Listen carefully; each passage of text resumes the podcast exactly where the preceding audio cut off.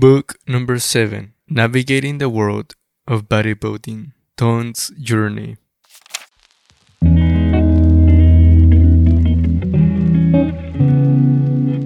Hello, everyone.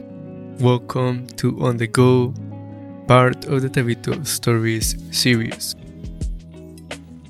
I am excited to introduce our seventh guest, Tone. Tone is a bodybuilder, fitness coach, and mentor at Rebel Fit Gym. I have known Tone for about a year now and wanted to have him on the podcast since I met him. Today, he will share with us his incredible journey in the bodybuilding industry. He will share the lessons he has learned along the way, and you will hear his passion for this sport. Prepare yourself for an extraordinary and uplifting conversation that will ignite a profound sense of inspiration within you.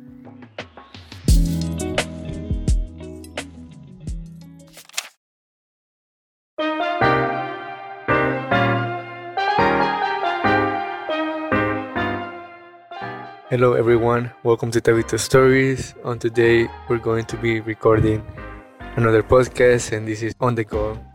And today we're going to have Tone. I met him, uh, Coach Joe introduced me to him and he was showing some workouts to the wrestling team. And so today he's going to be our guest in the show. Welcome, Tone. Thank you for having me, Gustavo. I appreciate it. Uh, it's nice to have you in the show. Can you tell us a little bit about at what age were you introduced to bodybuilding? Bodybuilding is a strong term for me. I would say that I was introduced to lifting weights when I was about 13, Mm-hmm. and I always liked it. I liked the pump and looking in the mirror and seeing the muscles get full. And about that time, you know, like Conan and Rocky, you know, were coming out. Those were movies like my childhood, and you, you see people like that, and you're like, man, I want to be yoked like that. So it was just something that always appealed to me, and I've just always been athletic and and like to do stuff like that. So that's where it started, and then uh, the bodybuilding didn't come until way later. You know, like I lifted weights my whole life, and I was always pretty good at it. But the bodybuilding, I would say, I've only been bodybuilding for about five ish years. And when you were first introduced to, well, when you first started like going to to lifting weights, what about it did it did, did you like about it? You know, what what were some of the things that you liked about it as you were as you dove into this? Well, I was pretty good at it in the beginning. You know, right away, my I could lift more than most of the people around me, and so I was stronger. So that appealed to me, and uh, I grew pretty good too because I wasn't, you know, normally a, a big kid. I wasn't necessarily a small kid, but I was chubby, and when I would lift the weights, uh, it'd make me look better. So that was what drove me to to liking it more. The weights going up, the progression, just seeing the improvements, and, and that's what kept me addicted to keep coming back.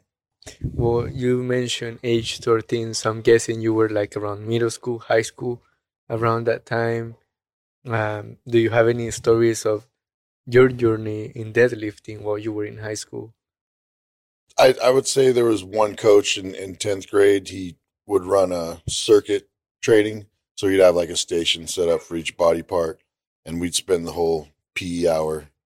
You know, he'd take us around. He'd spend, you know, three minutes or whatever it was. He had timed on each each body part. And, and that's like when I first really started seeing things grow and, and reps ranges pro- progress. And that's kind of what got me hooked. And like, I like this. This is something that I want to do probably for a long time. Yeah.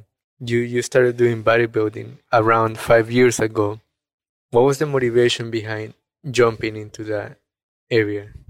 Well, like I said, I, I always lifted weights. I would say from the time I was 13 until, you know, now there might have been a whole entire of about maybe a year and a half where I didn't lift weights like five, at least five days a week. Mhm. So I was always into it and I would pick up the magazines and I would see like Ronnie Coleman and Jay Cutler and all those great bodybuilders and, and I would I'd want to look like that, though at the time it just seemed like it was impossible. I like I said, I've stuck with it my whole life, so I was big and strong, but I didn't look like the guys in the magazine. And then I met a guy when I was probably about I don't know, almost 40 Uh-huh. and he he was training out of this place in Modesto called the Fit Factory, and they were training competitors. And I worked out with him as a workout partner until he hurt his back, and then I hired him to train me for a little bit, and then he actually ended up prepping me for my first two shows. Wow, that's that that's um it's impressive to see how he came from working out with you to then putting you through the whole workouts and what were some of the things you were doing to prepare for the for for the stage to kind of like build your body Well, when I met that guy, he was a lot younger than me. I think he was 26 and I was like 38. So it was Uh-huh. kind of humbling that this younger kid, you know, had more knowledge about working out with me. But I had never had a coach. And I, like I said, he'd been around, they were training competitors, the only place around that area that I knew of getting people ready for shows. But I knew that he had knowledge and I, I wanted some of that, you know, and I always wanted to know more and gain more. So he would just show me different ways of training, you know, drop sets and static holds and, and things that I wasn't doing already. So he, he opened up my eyes to like a little bit more of the training. And uh, like I said, he prepped me for those first two shows. So he, he dieted me down. I think I was 40 before I ever saw my abs. That was the first time I ever got in like really good shape. And then uh, I moved up here again in 2017 mm-hmm. and then I got my coach Dusty Hanshaw in 21, April of 21, and then that's what really elevated things in the last two years. The the progression I've made is pretty pretty crazy even to me. So you moved to Redding in 2017 right and you got your new coach in 2021 so that's 18 19 20 that's about three four years does that mean that during that time you were training yourself you were Yeah, in that time I was training myself. I was actually when I first moved up here, I was pretty much at my all time low physically. I think I only weighed 205. I had just finished working a job where it was uh, construction. We were working six 12 hour days. So I didn't really Mhm. have time to bodybuild. It was like go to work, you know, get off work, eat, very tired, go to sleep. And so uh, I lost a lot. Coming out of that show in 17, I kept it pretty good. Uh, physique, I think I was about 230 and pretty lean, like 10% or under.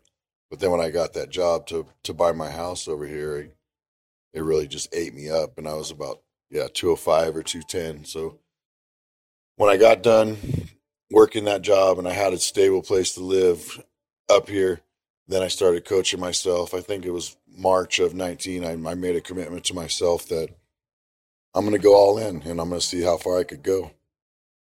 and what were some of the biggest lessons that you learned during that that gap because sometimes like it can be frustrating to be in that area because you're really not looking at any progress because i think sometimes in life we get stuck in different things that we're doing something and then for some reason we can no longer do it. And so sometimes in those areas we find readjustments. What were some of the things you learned Well, we live in a time where YouTube has so much information, so I would study the people that that I thought were great, you know, and they were putting out good information, and I would just apply it, you know, trial and error. So from 19 to 21, or excuse me, 18 to 21, when I was coaching myself, I actually did a show, and I way over dieted. I think I got down that's the smallest I've ever been on stage. I think was, I weighed in at 206, but I learned, you know, how to not, you don't do everything all at once. You don't just, you know, push the cardio to two hours and lower your food to almost nothing. It's like a card game, you know, you take a little bit of food, see what happens. It's, so I learned that, you know, make small changes, you know, have a, have a big effect. And then in the training, I, I overtrained my whole entire life until I got with my coach now. Like, I would train. I would never take a day off. I would train seven days a week for Mhm. years and years and years. And I mean, unless something tragic happened, I wouldn't go to the gym. what does overtraining look like like can you explain to us what those ki- that kind of looks like Well, when you're in it, you don't know it, but recovery is a huge part. Sleep and recovery, like Mhm. those are things that matter the most when you're trying to really put on a lot of dense muscle tissue. So overtraining would be never taking a day off like I would. I just love to train. So I would train seven days a week and that's not conducive to growth. You know, you're not giving your body any chance to no time to repair itself. So you Mhm. just keep breaking down the muscles, keep breaking down the muscles. You're not letting the food and sleep do its job, you know, and, and that's the recovery part. So that's something that I learned working with my coach, Dusty Hanshaw. He, he actually showed me how to train even nastier than I ever have with the the D. He's pretty much the predecessor of Dante Trudel, which is a guy that made Dog Crap Training and the owner of True Nutrition. I mean, he kind of is a huge revolutionist, you know, in, in the sport. He got tired of going in there and doing volume training and it not working, so he figured out all these techniques and he calls it dog crap training. And my coach trained under him and is on YouTube, you know, passing the torch to him, telling people if you want to learn how to DC train, Dusty Hanshaw's your guy. So when I realized that and that, you know, my coach was also prepped in contest for with Chris Aceto over, you know, like a five to seven year period, I think, ish. You know, he that's the guy that made Jay Cutler and he's had many Mr. Olympias and champions he's made. So those two, the training and that nutrition together, that's how I made my decision on who I wanted to coach me. It's always good when you find, I would say, coaches or people that have been out there because then your level of expertise grows even more. And it's always good to be around it.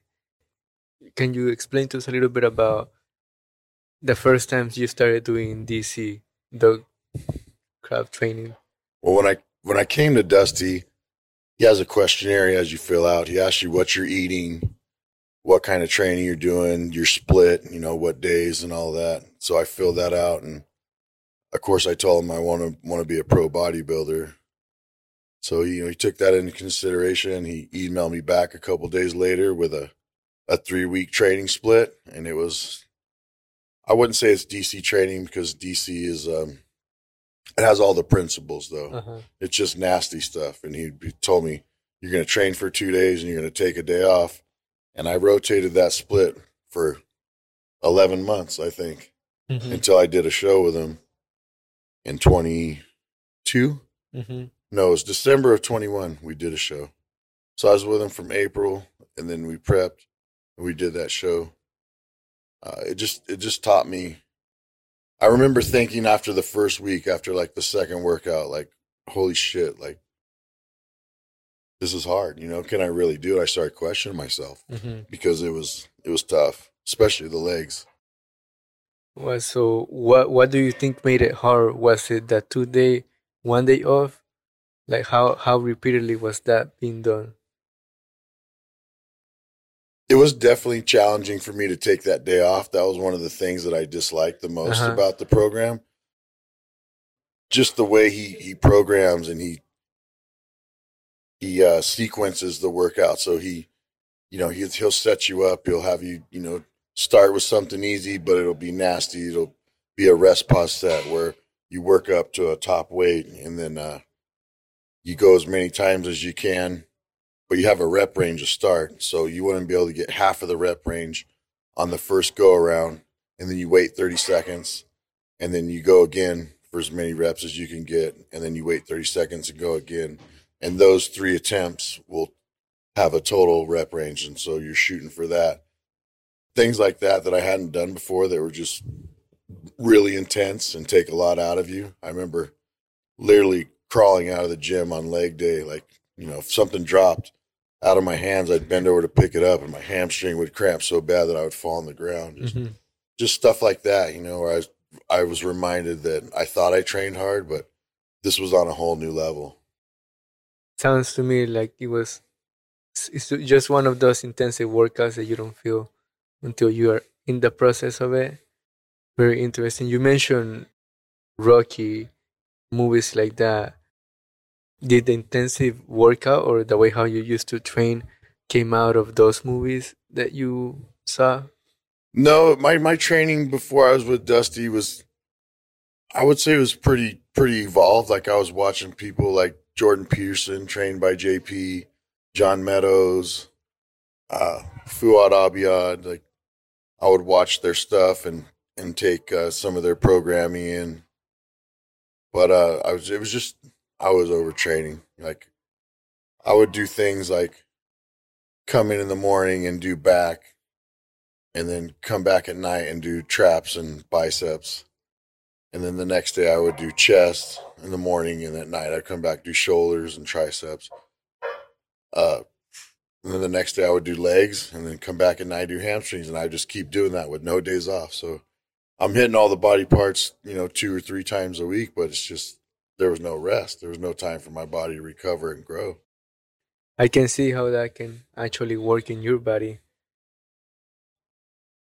If if there was someone out there, like let's say someone, a younger person, who wants to get into bodybuilding, what advice w- would you give to that person if they want to start going down this path? Um, my advice would be make sure you love it in all aspects of it because the training for me has always been easy. I love to do that. The food for me is not a big deal. I love to eat.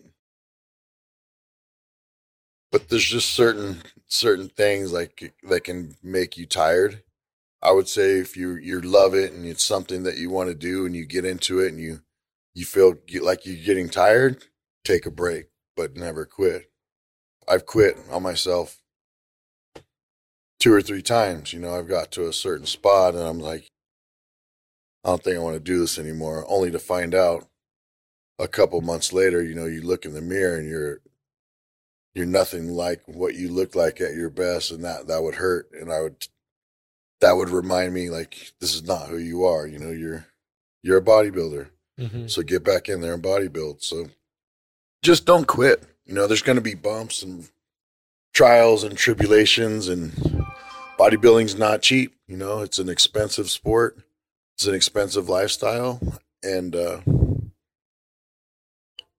you just got to have faith that it's going to work out for you. Really, that that would be my advice. Have faith that it's going to work for you, even when it seems like it's impossible. Like, don't trust your reality. Don't look at your reality and be like, oh, I can't do it. Just know that you're going to do it no matter what, and keep putting in the work every day. Keep putting one foot in front of the other and giving it your best. As long as you're giving it your true best, good things will always happen. And I like that mindset that you have. I like what you just shared about you. You sometimes you stop doing what you're doing, and then once you come back to the mirror and then you look at yourself, think about when you were the best.